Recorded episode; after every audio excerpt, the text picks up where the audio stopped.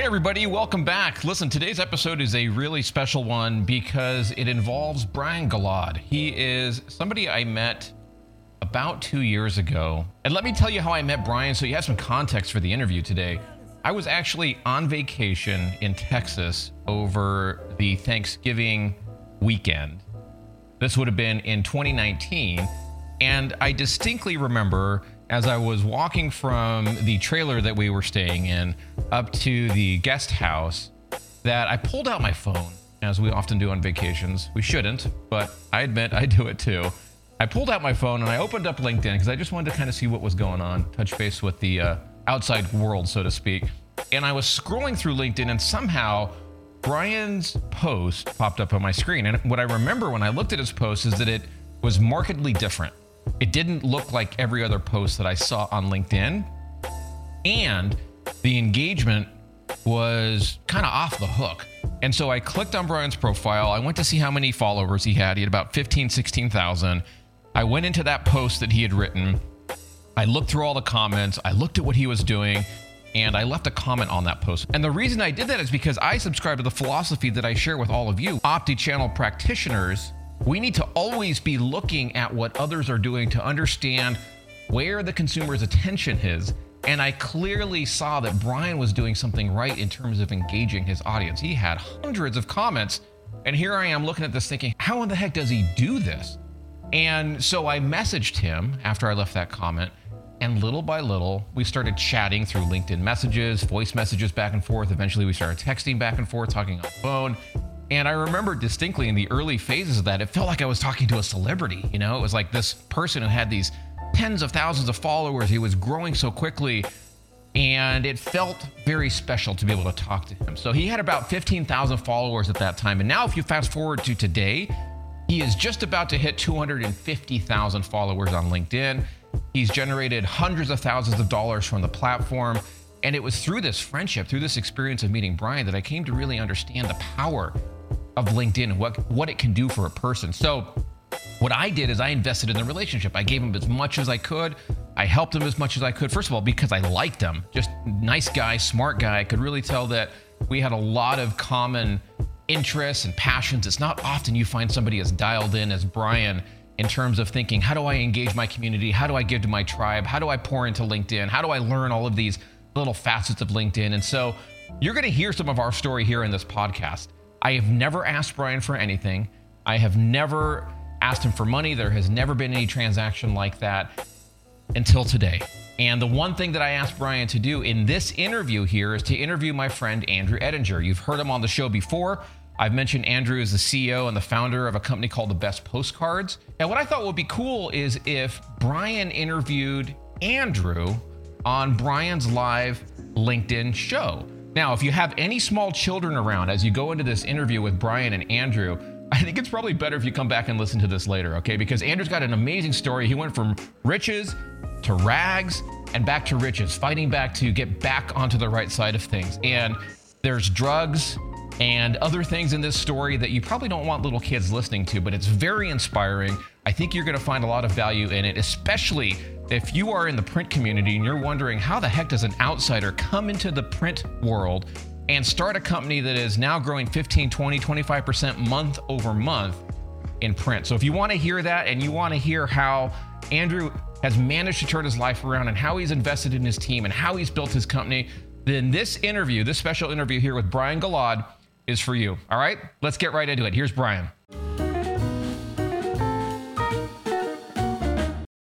Good afternoon, good evening, good morning maybe for you as well. Hope everybody's doing amazing. I have Andrew Ettinger here, and it's an absolute pleasure to have him here because he has a crazy story, amazing story. I am intrigued. I didn't hear it firsthand from him. He was introduced to me by a dear friend, Dave Rosendahl, who I absolutely love and appreciate immensely. Met him through LinkedIn.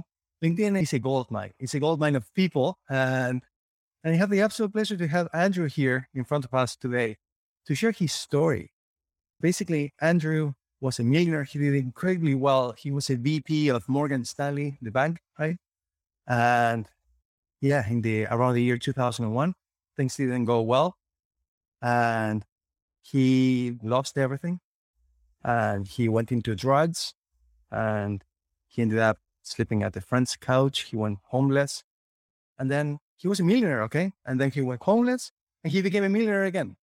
If that gets your attention, I want you to stay with us because we're going to share, or he's going to share actually, his story as to how he made that happen, what mistakes he made along the way to end up being homeless, what to stay away from, how he turned his life around. So Andrew, welcome. How are you? Thank you so much for joining us. Good. And uh, thank you for having me here. And I love the opportunity to share my story, and hopefully it plays a little bit of an impact in some people's lives. Yeah, absolutely. That's what we're trying to do here. Every single time we can live, empower, inspire, educate, guide, protect. We want people to be able to make the most out of their lives. And I know that this is something that you stand for as well. So thank you for trusting me with this as well. Andrew, do you want to go right into it, the backstory, or maybe we can talk about your business so that people know what type of business you are running right now? One of the things that I shared on the post as well is that you are a successful business person from the States running now your business out of Costa Rica, where you moved your family to, which is crazy. I did. You went from North America to South America, which is the opposite of what my family did, who went from South America to North America. How's your Spanish? How's the business going? Who do you serve? Tell us everything about your, your business, please.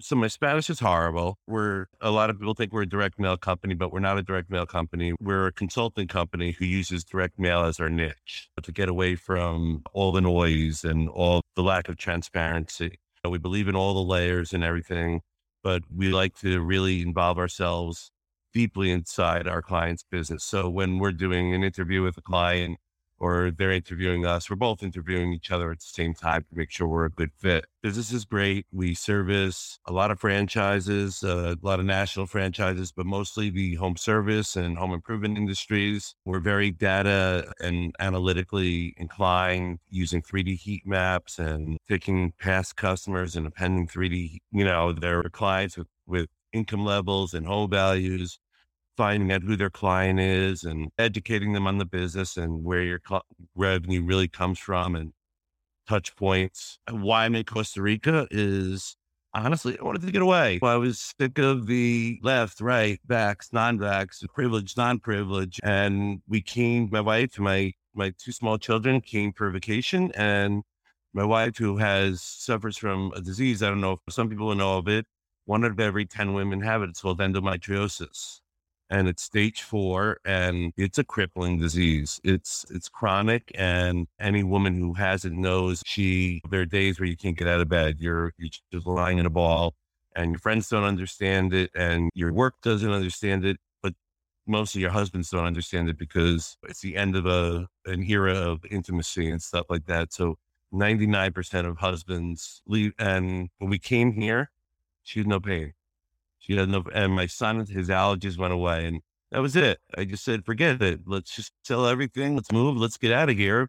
I can run my business from wherever I am. And it, it wasn't even a choice. My wife is my queen and my children is it. And I have no materialistic needs whatsoever, except for my bubble.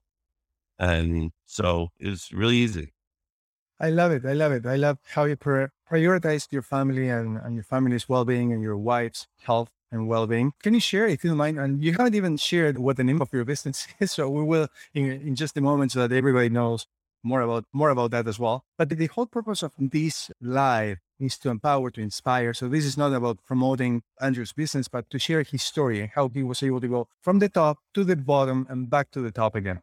Can, can you share, I'm personally curious now, as to what has helped your wife's health from Costa Rica? Why is it that being there, is it just the fact of that she's there and now she feels well? I think my wife is from Uzbekistan, and I'm not sure that she actually ever fit in with the American culture. She would always say to me, like, oh, I don't want to go out to dinner with, with four girls who are going to complain about their husbands. Then it comes up to me and then I look like the person who, you know, but I don't think she ever really felt like she fit in. I think when we came here, There's this thing, Pura Vida, which is pure life, and a lot, things are a lot slower here. It's just, it's magnificent here. And it's, I think the stress and the pressure that it took off, she's striving here. And I hate to even talk about that because I don't even want to curse it, but I do have a good story to tell you. And please, um, please.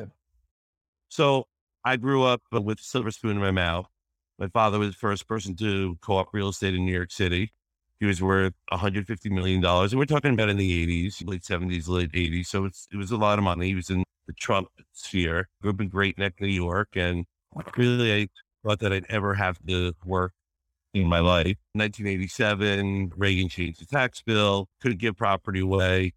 Parents got divorced. Father cheated on my mother for twenty years. Very powerful guy. And we've all had stressful upbringings and times, and it's all relative. Like, my problem's more important than your problems or anyone else's problems. So I know everybody suffers with problems, but it was something that really killed my confidence. I didn't date a girl until after college. It didn't matter if I, if I had a bank check. But one thing that college did do for me is it allowed me to find my confidence and be able to express myself in a way where I can basically relate to anybody. And so a good friend of mine, his name was John Nearspa. He said, there's a bunch of guys from Lehman who were going over to Prudential Securities. And I went over for, to start as a rookie, and everybody was supposed to cold call. I never made a cold call in my life. I, I was networking. I just would pick up the phone and network. And three years later, to, to step it forward, Morgan Stanley offered me a half a million dollars to come over and switch my book of business. Now, this was a home run of all home runs because everybody was making money. We're talking about nineteen ninety-nine, two thousand, and these I P Os were coming out where you get one hundred shares, but they were they would be priced at twenty dollars and they would open up at four hundred. So if you gave somebody fifty shares of something, you're literally giving them twenty thousand dollars, you know? So I opened up my book and basically said, if you have an account for at least five hundred thousand dollars, you'll get I P Os. So over the next year and a half, I built my book up to two hundred million dollars, and I had no idea what I was doing. I had a squawk box next to me that would tell me, oh, Morgan Stanley says, buy this, sell this, buy this, sell this. To me, I was a genius. I, honestly, I, I, I was a genius. I was on top of the world. I was seeing a different lifestyle than I had ever seen in my life. I was never been exposed to it. Dating women, dating the wrong women. I was an asshole. I was like, I, I believed the hype in my own self when all, all I had was a gift of gab. And that's, that was my only asset. I didn't have any knowledge of, of anything. Let me ask you a question. Sorry, Andrew. What got you there? Was it the money? Was it the power? Was it the environment that you were in? Was it all of the above and more? What got you to that mindset that you were above everything else and that you could just destroy? Technically, you were destroying your life, right? Like farting and getting into drugs and dating all the wrong women, like you're saying. What is it that that drove more of that? Or was it everything? I look back at my father was very much, uh, I mean, thousands of women, and my mother stayed with him, and, and she was just happy to be Missus Robert Ettinger. And I think the fact that he had blown my confidence, and I, I really felt at, at a certain point that I would never meet anybody. But I, so all of a sudden I was, I had this opportunity to meet people that I never had the chance to meet with, that I never thought that I would have the opportunity. And I met one girl, and I remember the day that, you know, I met her the first day, and we took a ride. We, we rented a Corvette and we took a ride.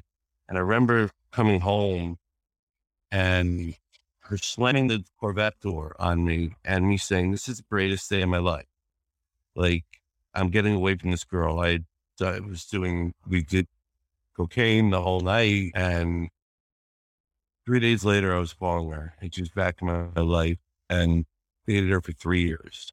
And she cheated on me. I got heavily involved in, in drugs, and I would pay for company, but not for intimacy, but just more, more mental intimacy, more for someone to talk to. And my life spiraled out of hand, and I was making people a lot of money, so it didn't matter. Can you share, without names, of course, where we all to destroy anyone's reputation, but who got you or what got you into drugs? Because I have friends of mine who worked in financial institutions or in corporate, and they've seen and they've heard about a lot of drugs happening because of the job, because of the, I don't know, the relationships. Was it the person that brought you into it? Was it yourself, your own curiosity, and you couldn't get out of it for so long? What actually brought you there so that other people can be aware of this, so that they, they stay alert and it doesn't happen for them. It doesn't happen to their loved ones, to their friends, how, what would you say to anyone who is going through something similar? And, and maybe this,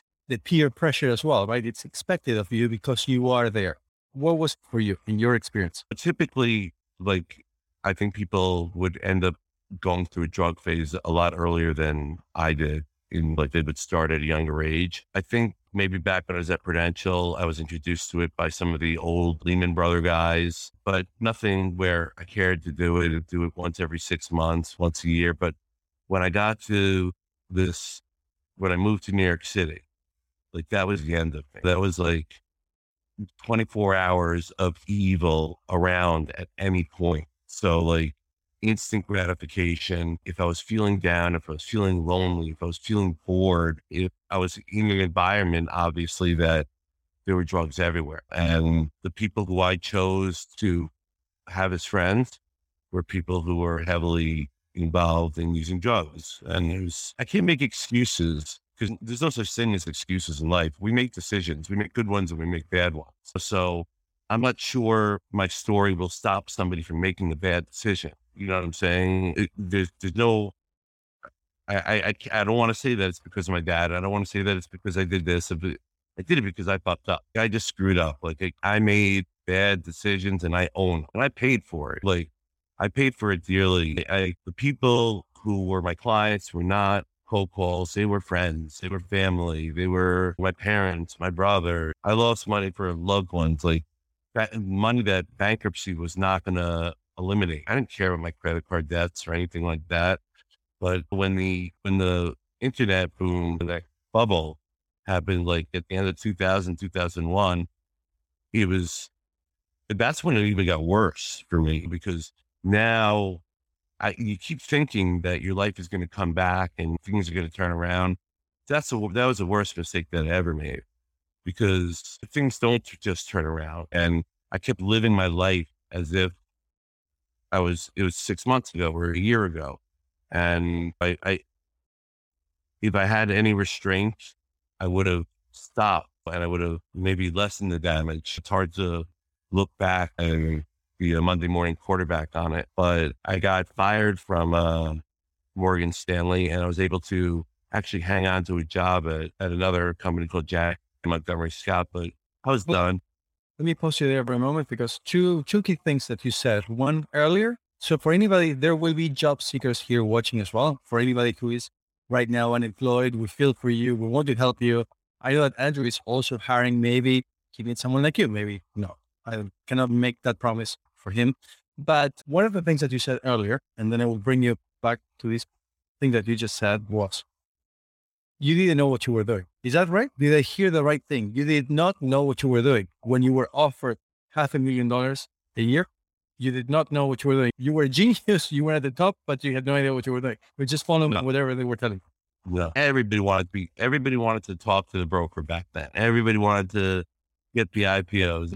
I had no clue. The firm was telling me, if you sell your client two hundred fifty thousand dollars worth of this C share mutual fund, we'll give you five hundred shares of this I P O that's going to go up four hundred points. And then I'd go out at night and I'd meet people and be like, oh, if you move five hundred thousand dollars into an account, I'll give you one hundred shares of this stock that you're going to make fifty grand on. It was like a game. And it was. So what I want, because I, uh, we don't know each other, or we're just getting to know each other now, Andrew. So I mentor professionals worldwide. Okay. Those who are unemployed, those who are employed, and they want to find their next amazing job.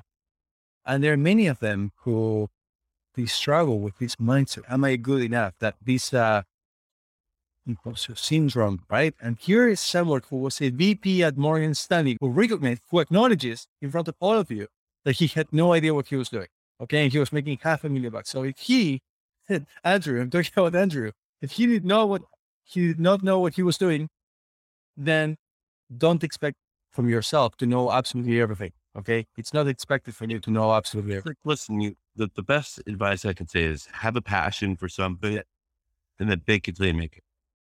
You know what I'm saying? That's as best as you can do, because you, you hear people say, oh, you don't have enough experience. There's only one way to get experience, and that's to get experience. And it worked in my future business as well until, but this time I learned it, but, but let's I, bring, I, let me bring you back. Sure. Forward. you were fired, you were let go from Morgan Stanley. Yes. You did something to make that happen. Was it just because of the end of the dot-com? What was it that, that caused this? It's probably a confluence of situations, but not only was my book of business going down, not only did I have six, seven, eight million dollars in my account that was into a negative situation because I was fully leveraged, and they see that I was having bloody noses at work. But I had one client who would give me power of authority to make trades on I P Os, and, and I bought him a thousand shares of a stock that was a hundred dollars, and it was presented. It, it was from Morgan Stanley, and within three days, the stock was like forty dollars, and so I went and I made the mistake of sending him cash, like the last bit of cash to, and he still went and filed the complaint with Morgan Stanley. Like someone said to me when I was at Morgan Stanley, you know, it was at the end. Sometimes in your life, you have the feeling to purge your soul. When you have that feeling,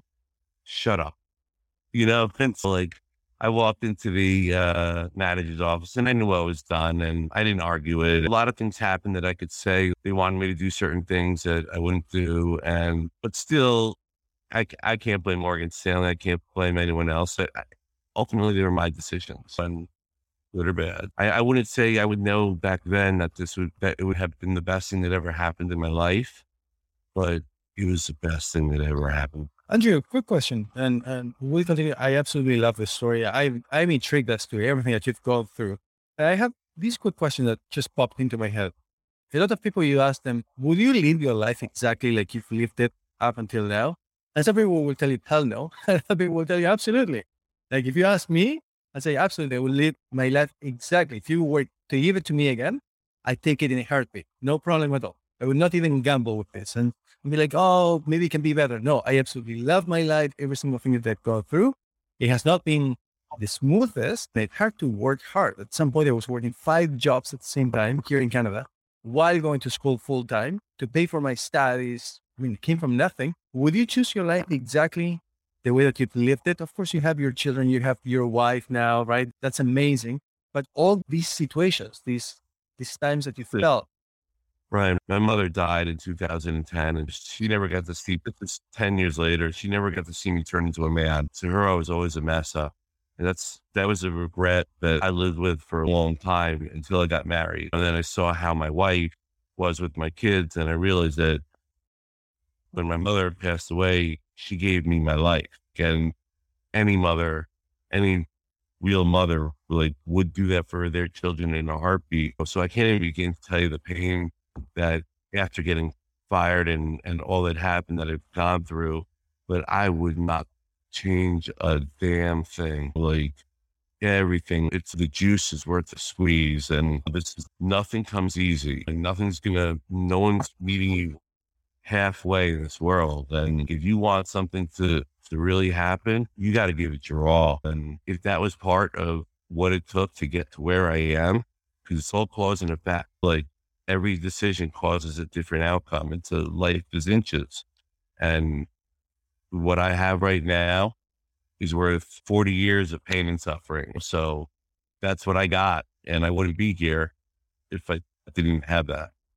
And was it really that long, or how long was your pain and suffering? Did, I, I will not argue that it was big pain and suffering. You went from the top to nothing and back to the top, but how long was that, that fall? So like, talking about that specific series, after I left Morgan Stanley, and I said I picked up on another job, but I was just basically filtering on the computer every day. I, I couldn't afford rent. I was, I stayed at my best friend, Joe, who's now the C F O of our company, brightest, best friend anyone could ever ask for. I stayed at my friend Anthony's. I, I literally went, when for three years I was going couch surfing until two thousand four, when I moved to Connecticut, where my friend was talking about opening up this shared mail company.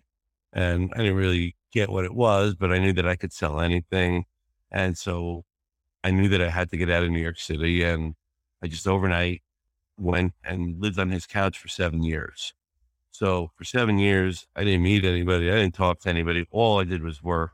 I went up and down the streets of all Connecticut, like town by town, knocking on every door of a restaurant saying, this is a product that we're going to have. This is what it's going to look like. This is what you're going to get at. Before we even had a product, I was selling, and eventually we got a product, but for, for seven years, I walked up and down the streets, just fourteen hours a day, making nine, ten dollars an hour. And every dollar I had went to pay back people that I owed money to. I paid back every penny like that, that I owed to anybody who I ever owed it to, even after filing for bankruptcy. So I had no credit. I couldn't leave my apartment. I couldn't leave his couch.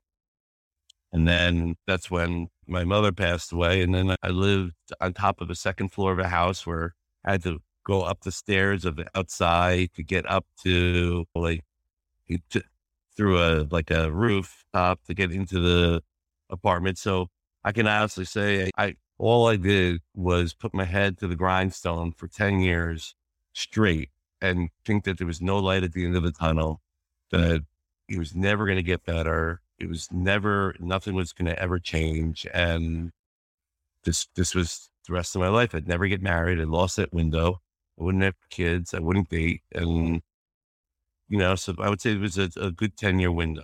Andrew, how do you feel? If you can remember how you felt throughout those years, you felt that you had missed some windows, but you were still working super hard. And this is, these are some of the, I think it was Mike who said it in the comments, uh, who works with Dave, how hard you worked to be able to bring yourself back up. What was going through your head? You were sleeping on someone's couch. For some people, it's really hard to ask for anything. For me, for example, it's really hard for me to ask for something for free from someone. I, I cannot ask for anything for free. I never went through uh, a situation like yours. I never, uh, never had hunger, I guess, even though my last name, I don't know if you know any Polish, but my last name actually means hunger, but I never, I never suffered through hunger before. How hard, first of all, how hard was for you to ask for help? When you're in that situation, I guess that was the last resort. You had to do it because there was no other option. Other, the other option would have been to sleep in your car if you had one, or sleep in the street. So you had to go to someone of trust. You had to put your head down. How how did you face that situation? What did it do to your confidence? One thing is to ask for something for one day, for one week, but that you did it for years, right? Like, how did you go through this? And it's a great question. And the one thing was, is that this was his company that he was trying to start. So it's not, he, there, he was hoping that there was going to be a, like a pot of gold at the end of the, the rainbow. For me, it took a long time before we saw any success in it. And it was humbling. It's really humbling, but you read the quotes, like the Rocky quotes, and it's life is going to kick you in the, and you're going to get down and you're going to be down on the floor. And that's where your character, that's where like what you're made of, the, the, the real stuff comes from. And you could decide to sit there and lie on the floor and be a martyr, or you can get up and you, you can kick it right back in the face. And like, I just, I wasn't done. I just, I was, I wasn't done. I'm, I, I was bouncing fifty checks a week for literally six years just because I kept promising people I'm going to do the right thing. I'm going to write, I write a check and I'll figure out how to get money in the bank. And I couldn't get the money in the bank, but I wanted to do the right thing. And it was the most humbling thing in the world, just to know that while doing that, that all your future prospects, like you don't see them, you don't see that end of the light. It's, it's not like I started doing this and I said to myself, in three years, if I put this hard work in, I can get out of this. My, my, situation was so disastrous that I, I didn't see a light at the end of the tunnel for fifteen years from now or twenty years from now. I just, I just said, what do I do? Like I can either give up or I can move forward. And what was your question? This is so important. And, and this reminds me of a lot of people who reach out to me here on LinkedIn. LinkedIn has definitely changed my life. Thanks to Dave in part, because he pushed me. Uh, to become this LinkedIn monster. I guess I have almost a quarter million people follow me, which I cannot believe. Oh, amazing. Thank you, Dave. But a lot of people reach out to me and they're in desperate situations. Okay. And you had the resilience yourself to be able to go through these, even without any light, any ray of light coming from the end of the tunnel. Sometimes you see the light at, at the end of the tunnel, and you're just going towards that light that's pushing you forward, right? In your case, from what you just described. There was no light coming from the end of the tunnel. So you were going blindly, hoping, praying, guessing.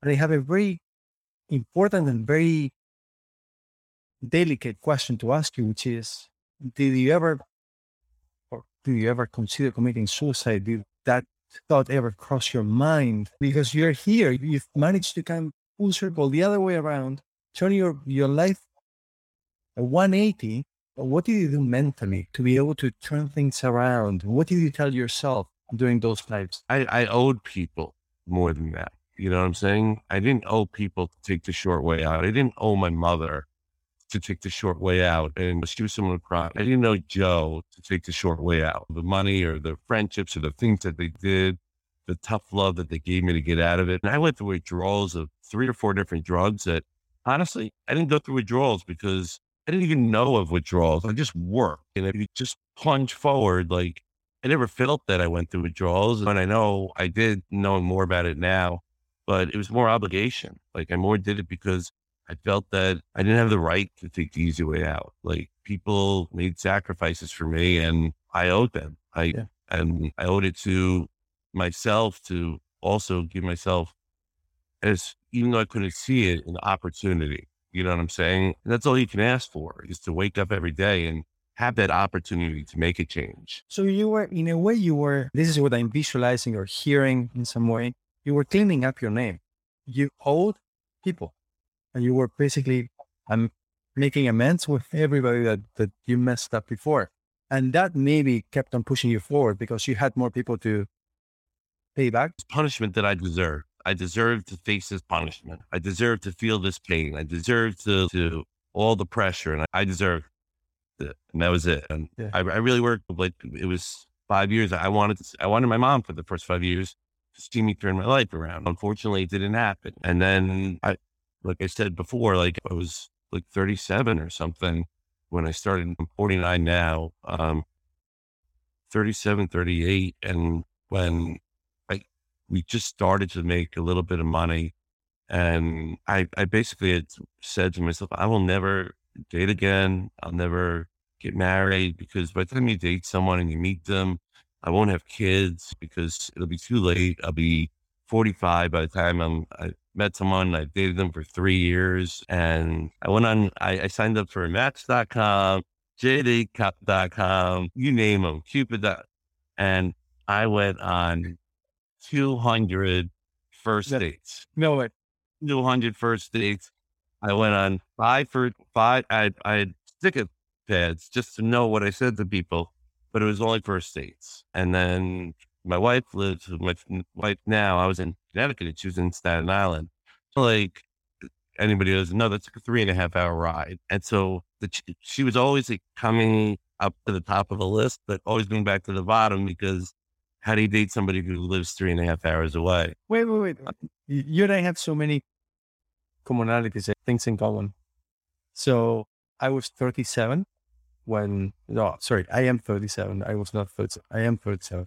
so, I, so I'm really interested in how things continue from here. But the moment, and I want to ask you this, the moment that I said, I'm done with this. I never played games with women, never played any games with dating. Like very straightforward. Either I'm into you or I'm not into you, right? Like, not waiting to text someone back. I never play any of these games. I know how to play the game. I just, I'm not into that. I just want to be myself. The night that I said, I'm not dating anymore, that same night, my wife appeared. Okay. Someone introduced me to my wife. That exact same night that in my mind, I said, I'm not dating anymore. I wanted to ask you, how long did it take for you since you made that decision mentally? I'm not going to date anymore. Yeah, by the time, blah, blah, blah. How long did it take for you to meet your wife? Was it instant or, or it took a while? So I was that guy who, like, in high school, like who, who if you went on a date, he sent the girl a box of chocolate the next day and was immediately like the laughing stock. You know what I'm saying? I didn't know how to hold back my feelings. Like I, I'm very uh, passionate about when things that I do, and even the people I hurt, I, I didn't mean to hurt them. Like I, I, I was sincere with my relationship with them. I just thought I was smarter than I was, but I met my wife and we went on one date, but I didn't know she was my wife. I ended up talking to her on the phone for, for three or four months. And even though like we had, on that first date, we decided that we didn't like each other, or not in that way. And we fell in love over the phone. And then one day I, I would, she would wake up late, and I, I picked up the phone and I called her at eleven o'clock in the morning and she didn't pick up. And then the next day she didn't pick up. And so I just left a message like, hey, you're on a dating site. I guess you've met somebody else. And I, I wanted to go kick uh, rocks, but I said, I understand how it is and I wish you the best of luck. And two days later she called me and she's, I got forty-seven messages, like forty-five messages were people who cursed me out, screamed at me, like, and you're the only person who acted like a gentleman. Like, we went on a, a date like the next week, and she moved in, she moved to Connecticut, and from that, I, well, I haven't been away from her for one day since, since that happened. And so I, I would just pause you here for a moment, because for anyone listening here, so I had something very similar, because my, my wife, she moved from Miami to Toronto, Canada, where I am. And this happened over the phone as well. So for anyone who tells me that long distance doesn't work, or that you're not willing to travel fifteen minutes out of your neighborhood to date someone, telling you that Andrew was da- dating someone three and a half hours away. For me, it was also three and a half hours away over airplane. Okay. So I had to actually travel there eighteen times. While dating her, okay, it will take me twelve hours, because by the time that you prepare yourself, you go to the airport and the line and so on, and the flight, and right. So it's like four hours later. And so I did it, and here we are. Marriage is here. We have a beautiful family with two children. Andrew did three and a half hours away, and it's working for him as well. They are in Costa Rica, and he prioritized his wife. So put the right priorities in your life. Andrew, work. Yeah. What do you say? Like, people complain about, now this person is too far away, forty-five minutes out of my na- neighborhood. I was traveling countries to see my future wife. I went through this journey to find my wife. The whole entire journey was brought me to this place to find this woman. The, the, the only person who, besides my mother, who looked at me with rose-colored glasses, that I could do no wrong, even when I was doing wrong. Like, I can, no matter what, as long as I'm honest, like, nobody's ever loved me the way that this woman loved me, and the confidence. And that's when my business took off. That's when I like, like I was doing a shared mail with my ex-partner now, and it didn't really work out. I, I, I turned the company into a ten million dollars company, and things went on, and I don't want to, I don't want to say anything bad uh, about this person, because they let me sleep on their couch for seven years, and but I didn't get my share. And I moved on, and I, fifteen people left with me from the company, and I started the direct mail company. So wait, so that was a, a missing piece of the puzzle that I didn't know. I was hoping that there would be a super, I mean, you have, now you have a happy ending in some way. You have your own organization. You're employing a lot of people, and they seem so happy to have joined your team. I see the comments, how people root for you, I cheer you on. But I was hoping that the person that you actually did this business with, that you had built this business with, was the person who actually had you sleeping on his couch. That was not the case. He actually, in some way, betrayed you. Do, do you feel that he betrayed you, or? Yeah, I know. What I mean, do you feel comfortable sharing? Whatever you feel comfortable. Listen, I don't want to, I don't want to say anything bad about him, because he was there for me at a time when people weren't there for me. And when I needed it most, he was there for me. I think at, at a certain point, he was no longer in charge. You know, like, people viewed me as like the leader, and he's a very bright guy, and he's also wants to be the guy. And I think that at a certain point, I got in the way of that, because I learned through all my experiences how to be a leader, what to say to people, like getting involved in their personal lives and, and making a difference. And I would say we have thirty-five employees, and I hate, I wouldn't want to talk to all thirty-five for all thirty-five, but I'd say they're all lifers. I don't think there's one person who would quit. I don't think there's one person who wouldn't step in front of a, a bus for me.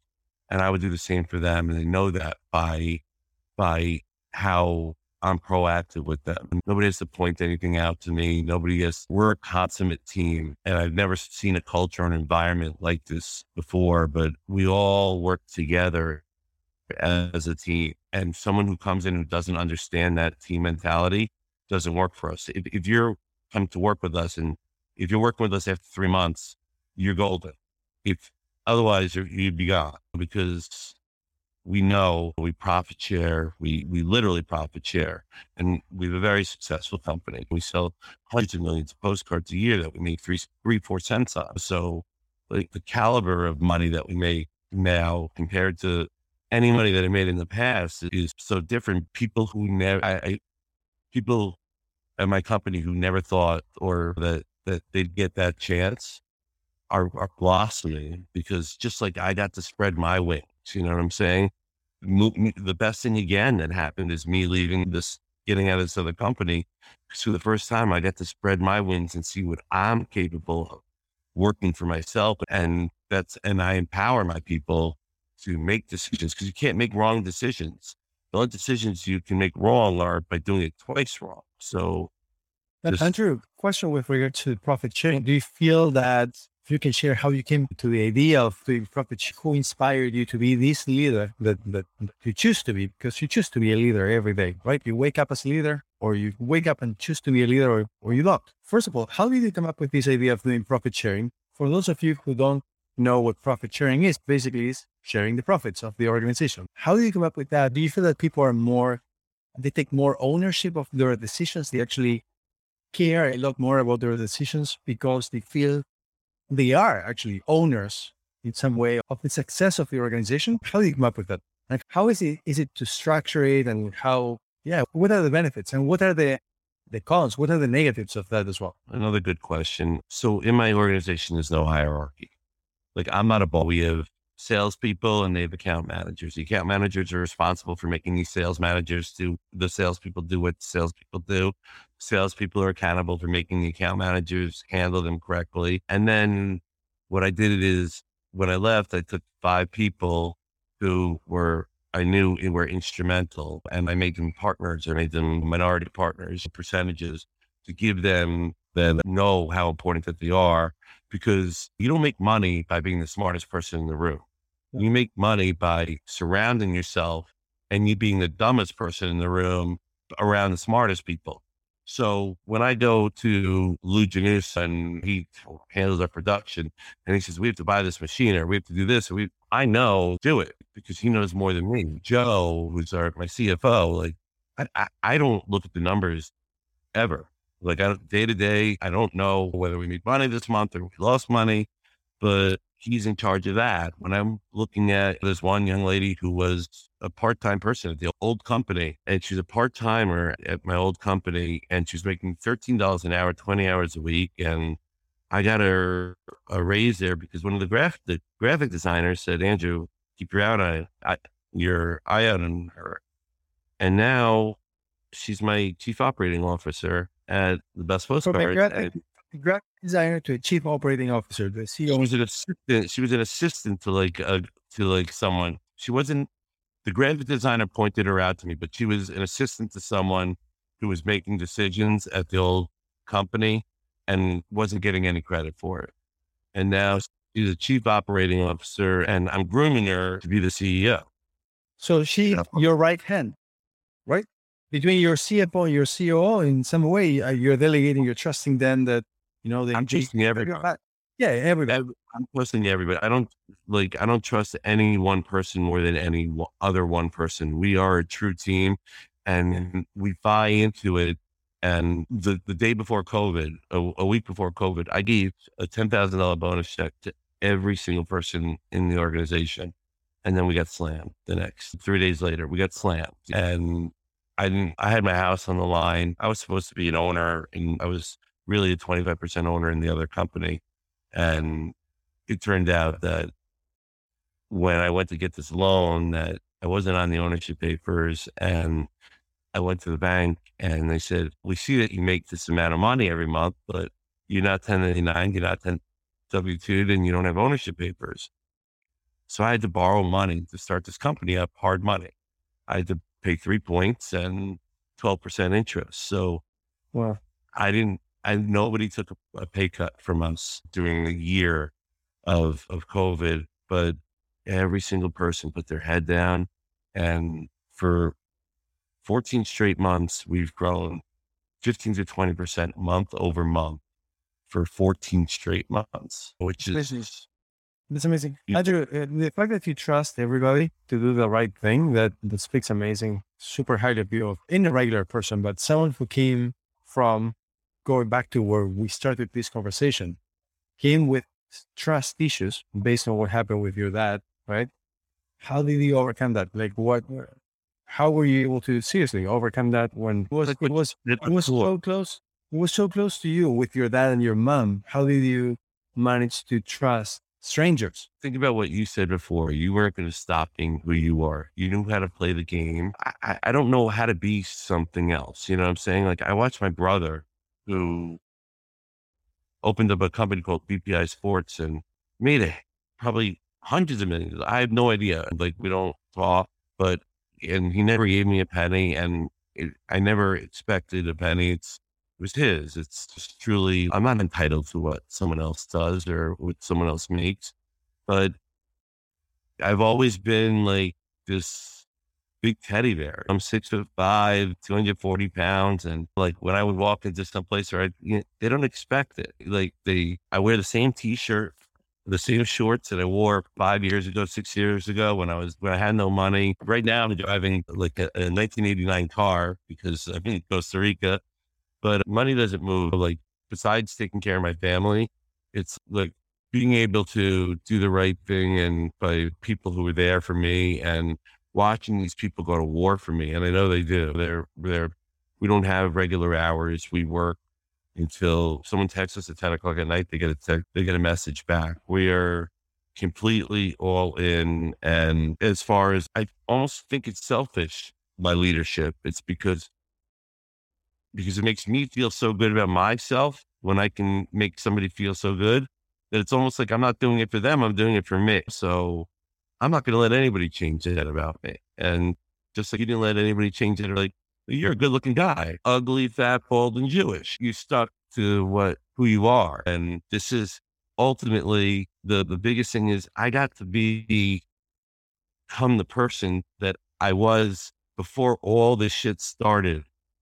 Like again, like in real life, I'm not an asshole. I want people to do well. I want, I don't want to be able to, I don't want to go to a steakhouse and have the people, my friends not be able to go with me. I don't want my employees to be suffering. If I, I have one person who I didn't know that their husband was having trouble with work. And like I found out through a rep and I heard she was looking for a job and I just gave her a raise. Come to me. She didn't have to call me. She didn't ask me. I just, it didn't matter because the amount of money that we were talking about wasn't going to affect my life, but would have such a dramatic effect on someone else's life that it was just like, it just didn't make sense to not do the right thing. And it just, it's amazing to see what people will do when they're led correctly. Andrew, it's, so, it's, it's funny because many of the things that you say, I'm I'm asking myself, am I speaking right now or I'm listening to Andrew? Because I, I'm not surprised that Dave introduced us, because many of these things that you're saying, if I'm hearing you right, you're saying that you feel that you're selfish because you are the one who feels good, which is the exact same way that I think, because there's giving and there's taking. taking. I love to give, uh, but Denzel Washington, the actor, says that that giving is the most selfish thing that you can do. Why? Because if you do it truly from your heart, with purity, it actually gives you fulfillment, which becomes like an addiction as well. You want to keep on giving because it makes you feel good. So I love to give too. The more I give, then, the better I feel. And then also look at like the, the end outcome. Like I have this, the most amazing team that I love to death that like, they're all getting raises. They're all getting bonuses at the end of the year. You know what I'm saying? And they all know it. And they're, and I've never yelled at one of my employees once, and I never talked to them in front of other people once. I'll bring somebody into a room and I'll say, do you know what happened? Let's discuss why it happened and what can we put into place to prevent this from happening again? And that's it. And that's the way it is. Like uh, we, we obviously, We we have situations where we'll lose money on something. We put the wrong address. Like we send fifty thousand postcards to the wrong Westchester, the different state. And you learn from it. It's part of the deal, and it's, you learn from it. And it's all, it's, I, I wouldn't have the relationship with these people if I wasn't selfish by trying to do the right thing. I want, like, I really believe that every person in my company should be making six figures within two or three, you know, like there should be no, you know, people make a lot more, but there's no caps. There's no, there's, I, if I make money, you make money. I try and limit raises because I like to give bigger bonuses, because you can't take back a raise when the economy goes badly. And you know how it is when you have an employee that if, if you take money away from them, then it makes them feel so. Even though we do give good, when I say I don't give good raises, I give good raises, but I really like to give the money in the form of bonuses because it shows appreciation, and just, it, it's just, it's a cycle. It just shows you, well, me being selfish for myself and doing things for someone else makes them want to do so much more for me, which makes my business do so much better, which means, which allows me to do so much more for them. And just, it's a good cycle. Andrew, if I was not self-employed, empowering everyone, and if I had not found my purpose, I would definitely be submitting my resume to you or speaking to you about what type of position you have available. I know that you are hiring, you are growing. So I don't know if you want to speak about that for a moment, because again, with such a big reach here on LinkedIn that I have, I'm blessed to have so many people listening, voting on my polls, giving me their thoughts, reaching out privately, reaching out on WhatsApp. Just happy to connect with absolutely anyone. If you want to share what type of What type of job seekers, what type of professionals actually stand out in front of you? Where do they work from? Do they work just from the States? Do they work from other countries? Given that you actually are able to run your business from Costa Rica. People like Lou and Ashley and Janess. I don't want to say names because I'm going to skip like so many people that are just so important. But most of... What do you look for in people? It's character. So if you're looking at sales, I would like somebody either know someone, something about the industry. If they know something about the industry, as long as they're charismatic and they're endearing and they portray themselves well, that I, we can get over the fact that I can teach them. And now if I find someone who's endearing and charismatic, and then we can teach them part of the industry. So it's really, we don't do hard sells. Like there's never been a hard sell. If somebody wants to be with us, they should be with us because they think that we're going to help their business. It, they have to be pushed into it, and they're going to go to sleep at night worrying about it. And they're going to call the next month and they're going to say, oh, it's one month later. I got no response. Two months. If they don't buy into the process, then no problem. Just, it's okay. Go do what you feel comfortable with. This is something that I believe in, that I believe that if you give me six months that, that I can turn your business around, and that I, you're going to want to hold me accountable to. So if you like my model, that's great. If you don't, there's no hard feelings. I'll give you all the information. I'll give you all the data, all the analytics, and do it like, we'll never call you again. We'll never push you. We have salespeople, account managers. Those are the people that can work remotely. Obviously people in production, in the warehouse. It's, you know, when you say, when you say remotely, do you mean just from the States, or does this mean international as well? I'm working international right now. And, and okay. If I didn't tell anybody, nobody would know. It makes it a little bit more difficult internationally because the training process and time difference and, and stuff like that, when the client's going to be reaching out to them. I've never had the situation where that's come up. But I'm a big believer that like when you find special talent, when you find that it talent, it, it doesn't matter if you have people in the position at all, you don't let it go. You know what I'm saying? You find space for it talent. Yeah. So I wouldn't say no to overseas. Mackenzie of the similar thought. I don't know if Dave is still here. I, by, by the way, everybody who's been commenting here, I appreciate you immensely. Love you guys. I've been so into the conversation with Andrew that for the first time ever, I think that I've not been showing any, basically any comments, just because I'm super into this conversation, super enjoying it so much. For some reason, even though Andrew has had these up, down and back up, and it, I haven't had that craziness, that roller coaster. In some way, listening to Andrew resonates a lot. It's am I saying these things, or it's actually Andrew? So I definitely want to speak with you, Andrew, after we finish broadcasting. So I haven't been paying attention, but I think that Mac, Mackenzie is actually of the same thought. Whenever you find someone with talent, you make room for that person in the organization. She's of the same yeah. thought. She goes out to find talent like that. Mackenzie and Dave, like Dave for, I know Dave for eight years on LinkedIn, in which all he did was do me favors. Like, you know, like now, like we'll pass on leads and stuff like that or whatever, or I'll help my a couple clients out with some things, but all Dave, and then that's how I met Mackenzie. They just, I'm looking for, I need someone badly for this, or I need help finding this, or I can't. And they just out of the goodness of his heart. And I didn't even know this guy. And now like, I love him. He's just, he's like so, a brother, you know? So for anybody watching, this guy that we're speaking about, okay, this, this guy, this wow guy, okay, David, yeah, everybody should know, everybody should follow, everybody should connect with David.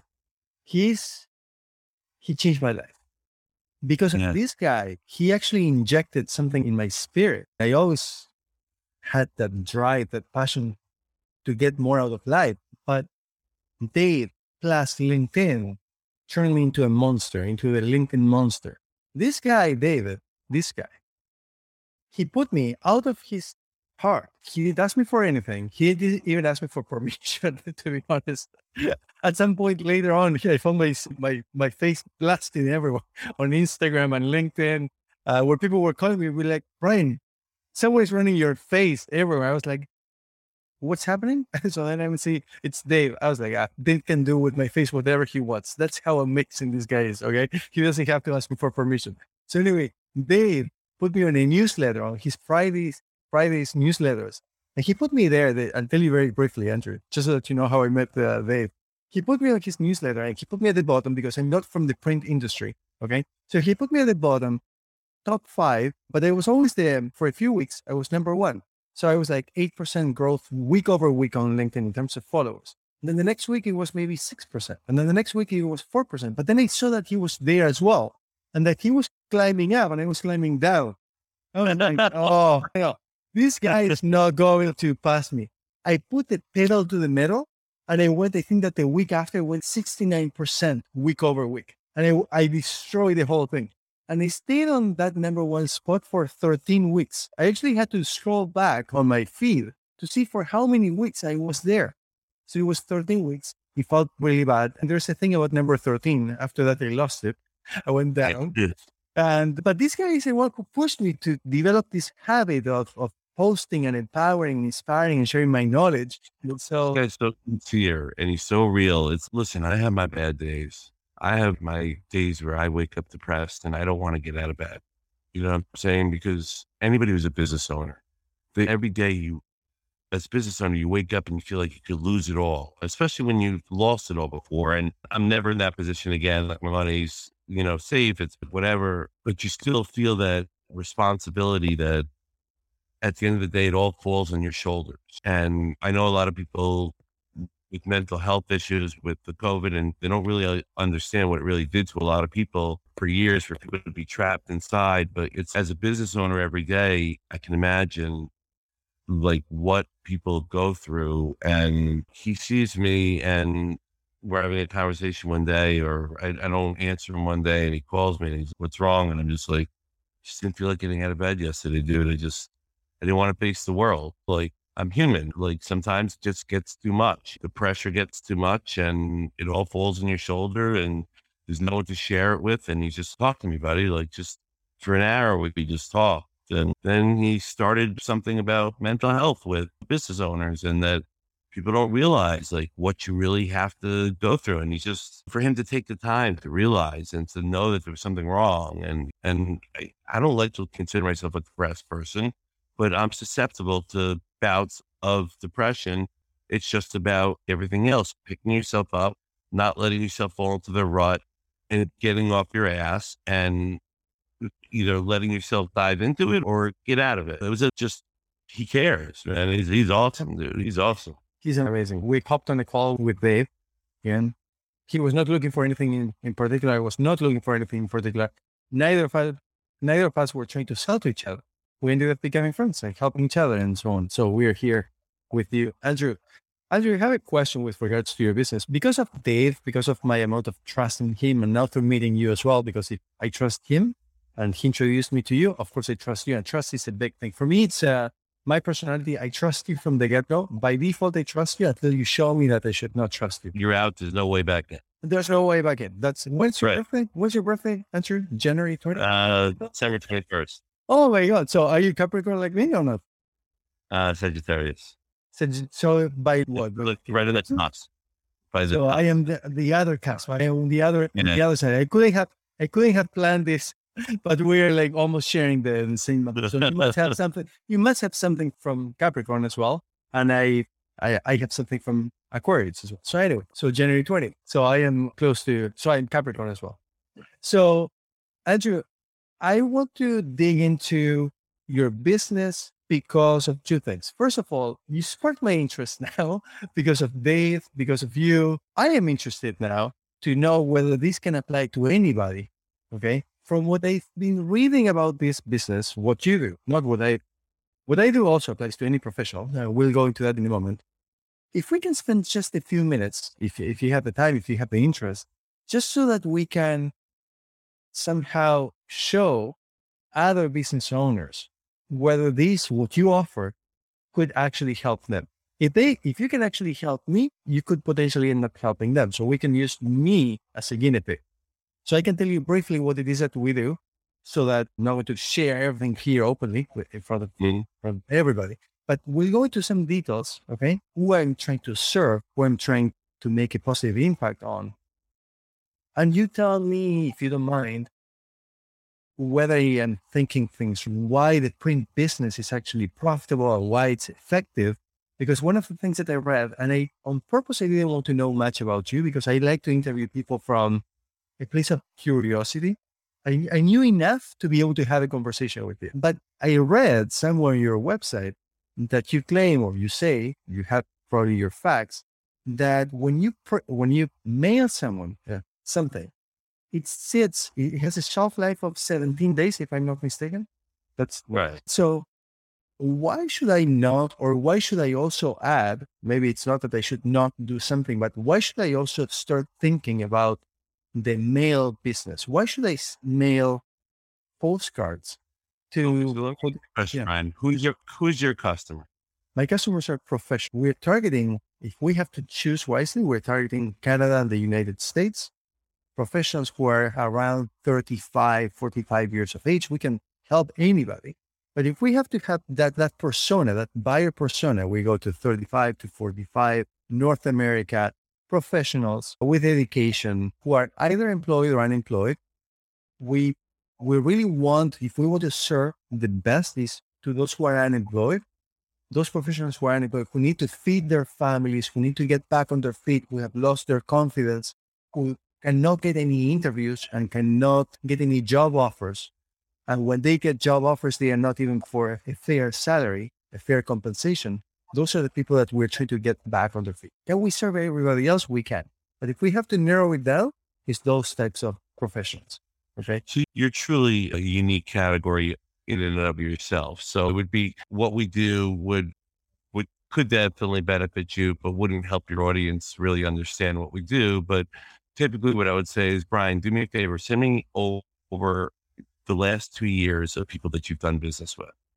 And you're going to send that over. And then we have six data analysts and we're going to get you on a go-to meeting two days later, and we're going to share a screen and we're going to show you where your customers are coming from.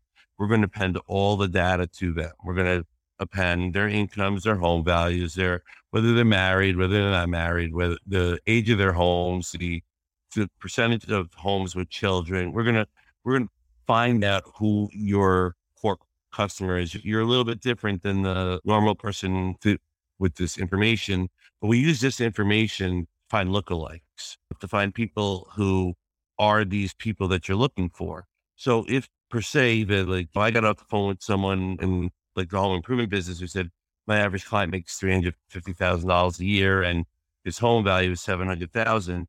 But when we logged all this in, his average client makes ninety thousand dollars a year. And so we were able to, we were able to hone in and make your business so much more efficient. I think it's the only medium that I would say to you that a hundred percent of the people have, it, it touches all your senses. You have to get it. Like it's a hundred percent, like what other medium, what other, um, LinkedIn, Facebook, television, radio, blah, blah, you have to be on it to be, to get it. everybody gets their mail. Even if you're throwing it out, you're making an impression. You know what I'm saying? So one of the biggest things to me is that people have lost their sense of branding, like who you are, like who you are as a company, who you are as a person. So everybody's got to the bottom of the funnel because that's where all the pressure is from the C M Os on the C M Os and for on the agencies to produce, but they're forgetting about the top of the funnel where all these, the behemoths of the McDonald's and Apple and Nike, and where did, where did those things come from? They weren't produced online. And I still believe that online is a, is should always be a big layer, but you're, don't go into business to build somebody else's algorithm or to, to be only as good as your last sale because you're just buying revenue. You need to obtain your client. You need to retain your client. You need to engage your client. And those are all things that I think are just being passed over. And we live in a digital world. And I had a franchise group that said, postcards don't work. And I said, let's, you know, they, they said, I said, we, they had forty locations. And I said, I'm not going to mention the company. And they, I said, mail thirty thousand for each location. And what we're going to do is we're going to remove from the, we're going to remove homes number one, eleven, twenty-one, thirty-one, forty-one, fifty-one. So we had a subset of whatever, a million homes and a subset of a hundred thousand homes that didn't get mail. And then we took the results after the sale was over and we matched back the results to, did they get mail? Did they not get mail? And forty-seven percent net lift after, after paying for mail were the results. Cause you're all you're doing is taking that percentage and multiplying it times the control.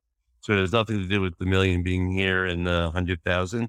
There was a forty-seven percent net lift for this franchise organization, billion dollar company that direct mail had on this company that they didn't know existed. And it's because we live in a digital world and people need to realize that the Dude, television is still great and radio is still great and, and billboards are still great, but it's all going to the internet, no matter what you do. Like even you get a direct mail piece to your house. If I hit you five times over, you're going to end up eventually, it's a grudge purchase. You're going to end up eventually going to Google to type in the name of the company that you got to your house five times. And you're going to want to see reviews. And we didn't come up with this magic product that all of a sudden bypasses people of two and a half star reviews. Like, our purpose is to send people to the internet. We've fought that battle for, we've been fighting that battle forever. This is a digital league. Call jacking is nothing. It's in just, it's, it just tells you when the mail hits out because everybody's going to the internet and that's important. But more that we don't even want to take credit for leads. We just want to show you that the layers together produce a better result. Like it doesn't matter who takes credit for leads. I, I truly like, we do match back reports and reviews. And if somebody's not doing well with us, and we have a ninety-seven percent retention ratio of people who mail with us month over month, who are not on any contracts at all. And if somebody's, we don't even offer contracts. We, we still believe in them. We had that conversation at the beginning. Do you believe in this? Can you do this for six months and, and trust me for six months? And if they can, then they come aboard. If they can't, then they end up coming aboard later. But I, I just think, I think we, we've hit upon like a niche in the market for advertisers in general, where you get to be alone with your consumer without any competition.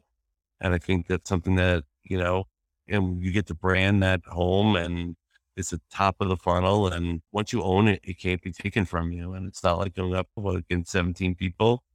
And our results are fantastic. And I have a few, few more questions that come to mind. Of course, I can't ask what I don't know. I don't know what I don't know. So I, right, right. I, I always say that. If you don't mind, right? I don't know what I don't know. What, one of the first questions that comes to mind is two questions.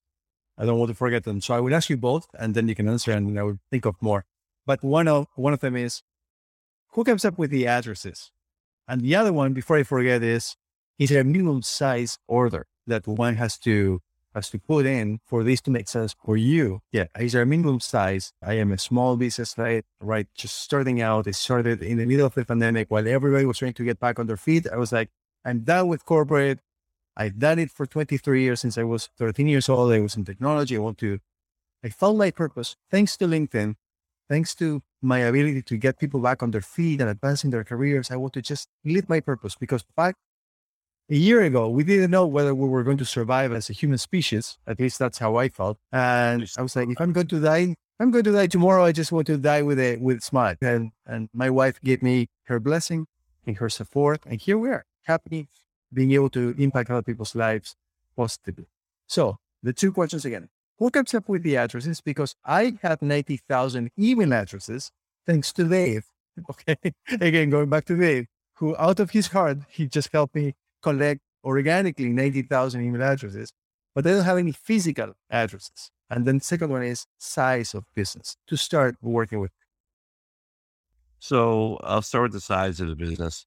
We have a model that, that I believe that we can stand behind, and the model can fit any budget as long as you do the four pieces of the model. So if somebody came to me and wanted to, we want to help small companies grow. As long as someone's not saying, I want to do it a la carte, I want to pick this part out, we can make the model, we can make the budget fit the model, but you got to do the model, because if you don't do the model, then I, you can't hold me accountable. The, as far as the addresses, it's basically what I just said. When we're going in, if you're looking for prospects, we're going in and we're taking all your clients that you've ever done business with before, and we're finding lookalike clients. And then we're going down to a granular level and finding those clients, whether it be in a radius of your location, whether it be in towns that you want to hit, but we're finding your avatar and then eliminating everyone else that doesn't fit your avatar, and we're wholly, and then the rest of it is mailed to your existing clients, which is so underrated. So Andrew, if I don't have those addresses, can I actually, do I need permission? You, you know about a lot of the laws of, of mail, in, email as well. You cannot email someone who didn't give you permission to email them. You have to give them a way to opt out. What about mail? How is that? Can I just mail anybody?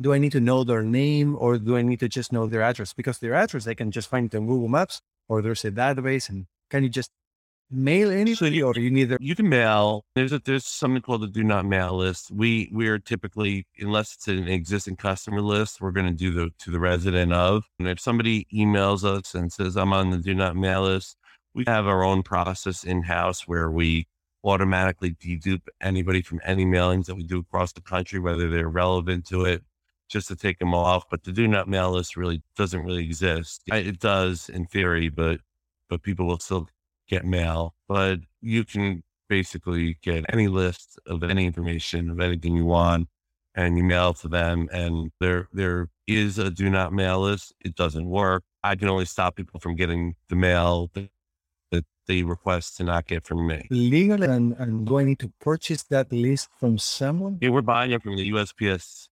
So we're buying the names from the U S P S. So any name that we do buy, it, it, if they're on the do not mail list, they shouldn't be selling it to us, or they're not selling it to us. Or so we're not going out and buying rogue lists or anything. We're not in the, the data selling business or anything like that. Like our clients get exclusivity in their territories and their surrounding areas, because we want to be partners with them. We want them to know that we don't have a backup plan. We're here for the long term to grow with you. Andrew, is this, given the fact that you have a team of a fairly decent size and you have analysts, I imagine you you have graphic designers as well. You do an end-to-end, you have everything in-house. I don't have to worry about everything. everything. I just tell you who I'm trying to serve.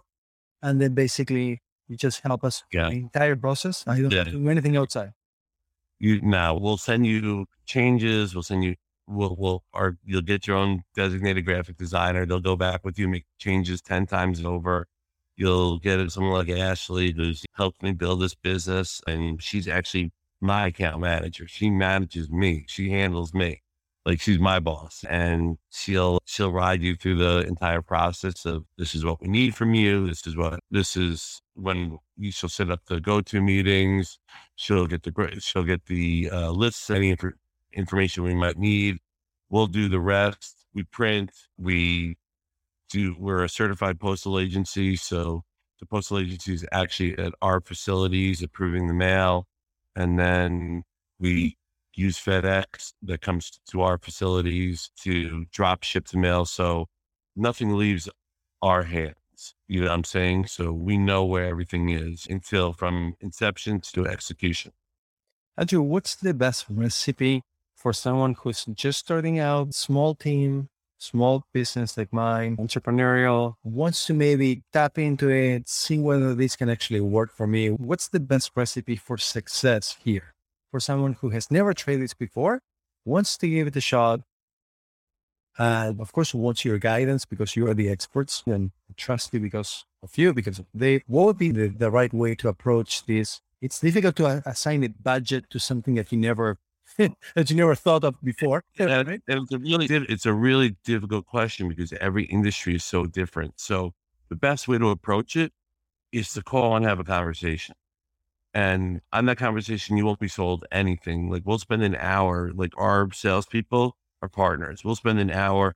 We'll ask everything about your business. We're going to ask you your revenue, your percentage of, that you spend towards advertising, where your money's going, getting your contact list. And then we'll tell you whether we think we can help you or whether we think that this is not a great medium for you. Because if somebody's selling, if somebody's selling uh, tent poles, like for, to put flags in, and they're selling them for forty dollars each and they're making twenty dollars each on them, and they want to mail to ten thousand homes, I'm thinking you'd have to sell nine thousand of those ten thousand homes in order to get your money back. So we're always trying to figure out what your average sale is, what your margins are, what your, so it's a really difficult question to answer, but we'll tell you that we don't charge for any of these consultations. We don't charge for, for any of the data. We're happy to do it for you, whether you run with us or not. And the best way that I can tell you if it's, if it makes sense for you is to have a conversation with you about it. You know that you're not wasting your time. How do you make that decision? And I said, now I'm asking you as a business owner as well, how do you know that someone is really worth it? And you're allocating your resources, your team members towards the conversation. So you know, we've spent a lot of time practicing what we preach. There's some real publications that are like Bibles to the to certain industries, like the home improvement industry. There's Qualified Remodeler and Allstate Magazine, and the industries that we really want to be in. For plumbers and, and contractors, there's uh, Contractor Biz. So for years, we've been taking these magazines that go to their core audience, the people who, and we've been paying to have the magazine's poly bag and putting an, an outsert or like an eight and a half by eleven, which kind of explains what we do. And so ninety percent of our incoming calls know what we do, know about our model or our referrals. So we don't do digital advertising. We tried it. We, when we first started trying to get leads, and that's what happened. We got a hundred calls asking us, can you mail fifty pieces? Can, you know, no, do you, do you work for the U S P S? And we just stopped it. And now all, all of our business is inbound. We have no outbound. We just don't call people outbound. So we're fortunate enough that we're in a position that we've set ourselves up with the success of our clients and the ecosystem we've created for them and the advertising that we've done. In the manner we do, we spent a million dollars in print media last year. And that's, so we're saying we kept hitting the same people over and over again, which is what we're telling our clients to do. So that's how we got our client. So it's, it worked for us. It'll work for you. And so we don't find a lot of waste. We find a lot, we're getting eighty-five percent of what's calling in is qualified. Beautiful. Love it. Now, Andrew, you are very vocal about the things that you dislike, just like I am. What brings you to LinkedIn? You saw Dave, you met Dave on LinkedIn, right? You met him here on LinkedIn or something? Yeah, yeah, you met him on LinkedIn. Uh, what brought you to LinkedIn? Why you use LinkedIn? You were saying, you know, everything else is in mail, printed. Uh, what, Everybody knows Gary Vaynerchuk, right? Everybody knows Gary Vaynerchuk, but I, for me as an owner, and I have a deep amount of respect for him, but I understand that his business is, is to bring attention to himself. You know what I'm saying? So every day he has a new theory, a new, like a new sales pitch, a new sales. And as a business owner, you, you just can't flop, flop, flop, flop to from this rule to this rule to this rule to this is hey, but people don't understand his job is to bring attention to him, and he's wise, but he said something and he's just, LinkedIn is a new gold. It's a, a fifteen year old with a camera can take a billion dollar business and bring him to their knees. You know what I'm saying?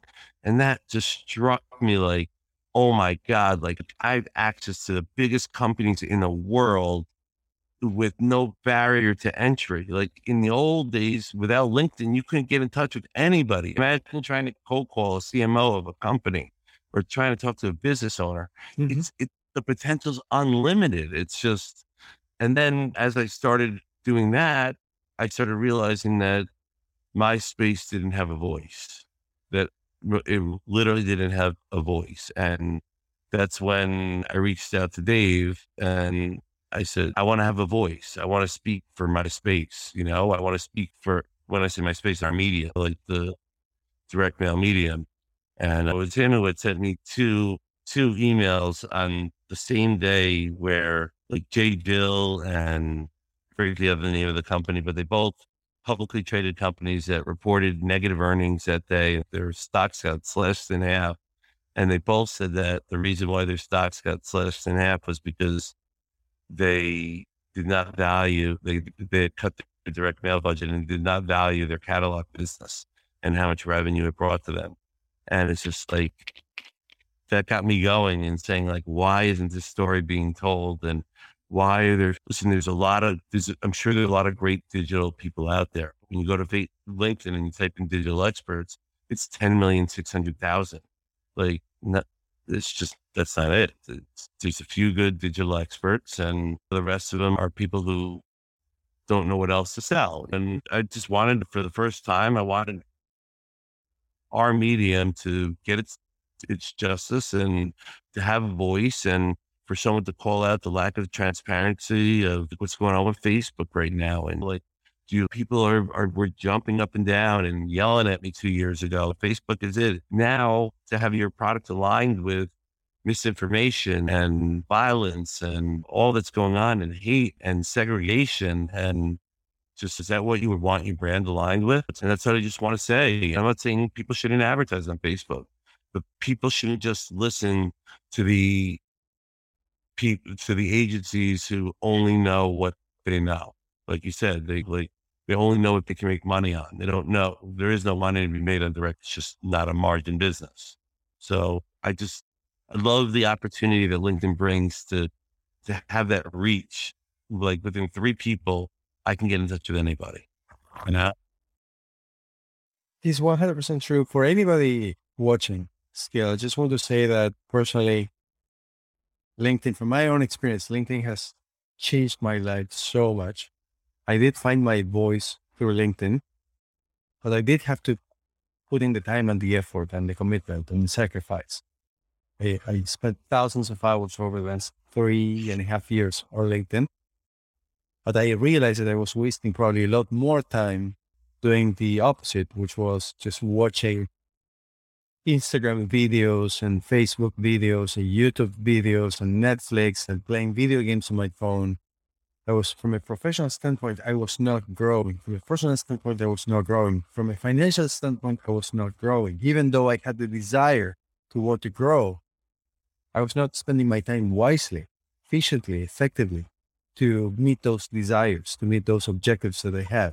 But once I found LinkedIn, that LinkedIn, this one that we're on right now, it's a free platform full of professionals. And it's not just a place where to store your resume or your C V, as it's called in other parts of the world. This is a social media platform. It's social for people to interact, to engage, to build relationships, meaningful relationships, not to reach out and say, hey, you got it, Andrew, maybe you will start receiving these private messages now because you were here and people listen that you're hiring. So people will be reaching out to you saying, Andrew, got a job. So meaningful relationships, get to know the other person, learn how to introduce yourself, learn how to come across in a respectful manner. Right. Not the in-mails, not the spam, not the, I don't think, I, I never in-mail anybody, but when I do, I research on them and I, I write something that's clever and engaging and saying, listen, I know you like I get it, and business owner too. And if you tell me to stick it, I'll leave. I really think I, I would love to pick your brain. I'd love to have an interview with you. I'd love, love to find out more about your company. I'd love to find out like where you're, and I promise you there'll be no such sales pitch whatsoever. And it's, but you just hit it right on the bat. It's, you got to put that time into the relationships. If you don't put that time into the relationships and reaching out to people, no resume is ever going to be read. You know what I'm saying? But if you build your network and you get your, you get people following you and you get people liking what you have to say, then I see a res and they're in my network and I watch their stuff. I'm like, that's, I know what they're about. Remember what Andrew, for everybody watching, remember what Andrew said before, it was about character, right? So it's attitude over aptitude. You can teach anybody any skills as long as they are willing to put in the time and the effort. You can train anybody to do anything. Really, we all have the ability to, to learn things. But you have to have the, the right attitude. You have to have the right character. You have to have the passion for whatever it is that you're trying to do. And every single organization does things differently. Even if you go from Burger King to McDonald's, they don't flip burgers the exact same way. The recipe is not the same. The amount of time is not the same. You don't need to know how to do that at McDonald's to be higher there. Just need to have the right attitude. Whether you're coming from Burger King or you're coming from, I don't know, automotive, it doesn't matter. If you can show that really you will put in the time and the effort, they will get you. They will hire you. They will choose you. I can tell from my experience, I've bombed an interview where I answered zero questions correctly. Okay, zero. And it was a technical interview as a software developer. And I, I still got hired. It's about the attitude. It's about that meaningful relationship. It's about making the other person feel comfortable and special and building trust and building rapport. So if you can build that skill, that's way more important. That's way stronger than actually knowing how to answer the technical question. There's no shortcuts. It's just... Andrew, listen, I, I would personally talk to you for hours and hours. So no, that, no, no. That for me, this would, as long as you want to come back, this will not be the last time. I personally enjoyed your tone, your demeanor, your way of just sharing your story. I, I personally enjoyed it. So I, I would love to have you back and talk about anything that we haven't talked about, or maybe even repeat some of the things. That- yeah. And we're friends on LinkedIn and we don't even talk, but yeah, I would love to come back. I'd love to talk to you. I would love to take my kids while I still have two hours left to the beach to spend some time with them, because one of the big things about coming to Costa Rica is I promised when I made the deal to, to, to start my own business, my wife, I said, I need five years of working eighteen hour days and, and just, I will, I will do it. I will, I will put this family. And she said, I'll give you five years until I think it's about to kill you. And if I think it's about to kill you, then I'm going to cut it off. And the best thing about moving to Costa Rica is I get that right about this time, next fifteen minutes, I get two hours where I go to the beach and I spend time with my kids and my family, which I wasn't doing. And it's just, mm-hmm. it's, that's everything. Absolutely. Absolutely. Listen, thank you immensely for everybody who's been here watching. I hope that this in some way inspired you, helped you in some way, awakened you. Reach out to either of us, to David as well. Reach out to Andrew, reach out to me. Happy to hear from you always. And yeah, we'll have Andrew back, continue with the story. And Andrew, if you want to finish with anything that you want to share, any final words that you want to say, or just leave it at this. You know what? Just sometimes we get the best advice from people who are close to us and we don't listen to it because it's coming from the people who are close to us. And then we get advice from, we hear the advice from someone else and it makes an impact. And for some reason, it, it for some reason it does. It's just don't give up. If you're sincere, if you're honest, if you're endearing, if people see that, they're not gonna, they're not going to turn you away. You're going to find your spot. You just have to put yourself into that position for people to find that out about you. And I know that that's how I always live my life. That's how I live my life now. It sounds like it's how you live your life, and just keep your head up. Like tomorrow is just always another opportunity. I guess the cliche, I, I, I do. There is one part of the story I didn't tell you. In two, that my, my wife is spiritual. And in two thousand seventeen, we went to Ecuador.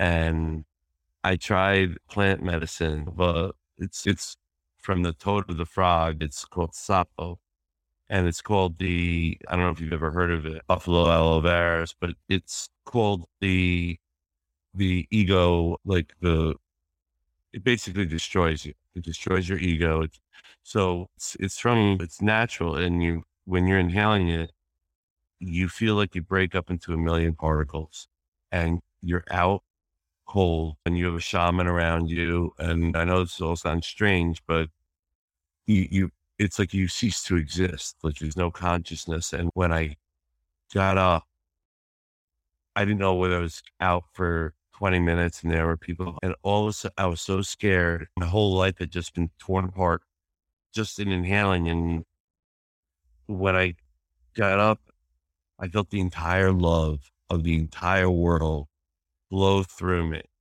And I, I've never done it again. And I don't, I will never have to do it again. But that was the day that I,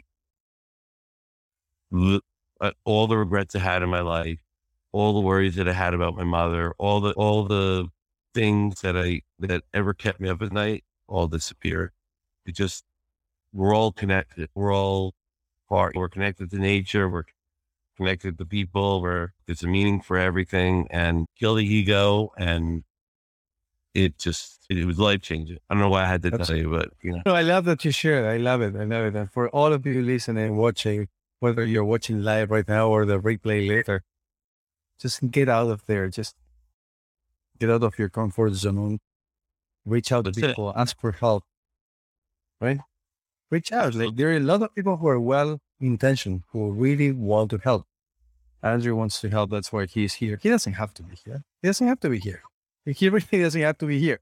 He's sharing his story to, to empower, to inspire, to awaken you. I don't have to be here either. I choose to be here because I absolutely love being here in front of you to, to help you. But three and a half years ago, I never imagined that people would be watching or listening or voting or commenting or reaching out for help, or being empowered by me. I had no idea that they had this skill. I, but when you reach out, you build new relationships, you form that, that bond, and you never know what that new path might be. So reach out. In my case, just to tell everybody, if you're wondering, well, he's saying for me to reach out, but he never accepts my connection request. I am maxed out thirty thousand connections. So I have seven, literally seven thousand, no, more than seven thousand people waiting for me to accept, and I can't, but there's a little notification that says you cannot accept anymore. So I can. So for those of you who don't know how to use LinkedIn, when you send a connection request via the web version, it prompts you why do you want to connect with that person? Send a customized message. When you do it from the phone, you have to go out of your way. You have to click on more, and then you have to set, submit a personalized invite to be able to be prompted to submit a personalized invite. So for me, it's impossible to even talk to all these people. So just my advice is to learn how to use this platform. It's a real goldmine, just like Gary Vee says, it's a real goldmine, but I would say financially last, because I like to focus on the personal growth, the professional growth, and there's also financial growth if you know how to use it. I tripled my salary three times. Thanks to LinkedIn, it was unbelievable. And once I tripled it three times, I was able to double my salary because I was able to provide services to people, to professionals worldwide, to help them get interviews, to help them crack those interviews. So LinkedIn has truly changed my life. And Andrew, I know that you will make the most out of this amazing platform too. And you're already making something out of it, but you will continue to make even more out of it. So I hope to see you again. I hope, hope I did yeah. for you, Andrew, and I hope I did. No, you're you're awesome, and you're a gentleman. I love talking to you, and like I, I hope you become boys. You know. Thank you. Stay for one minute, Andrew, and for everybody, have a good night. Have a good day. Hope to see you soon, Rick. Again, okay. Take care. Thank you, everyone. Hey, everybody. I hope you enjoyed that episode. Really quick, I just wanted to let you know, we've just opened up a texting community, which means that you can text me questions right now, and I'm spending anywhere between ten to thirty minutes a day answering questions from people like you that are listening to the podcast.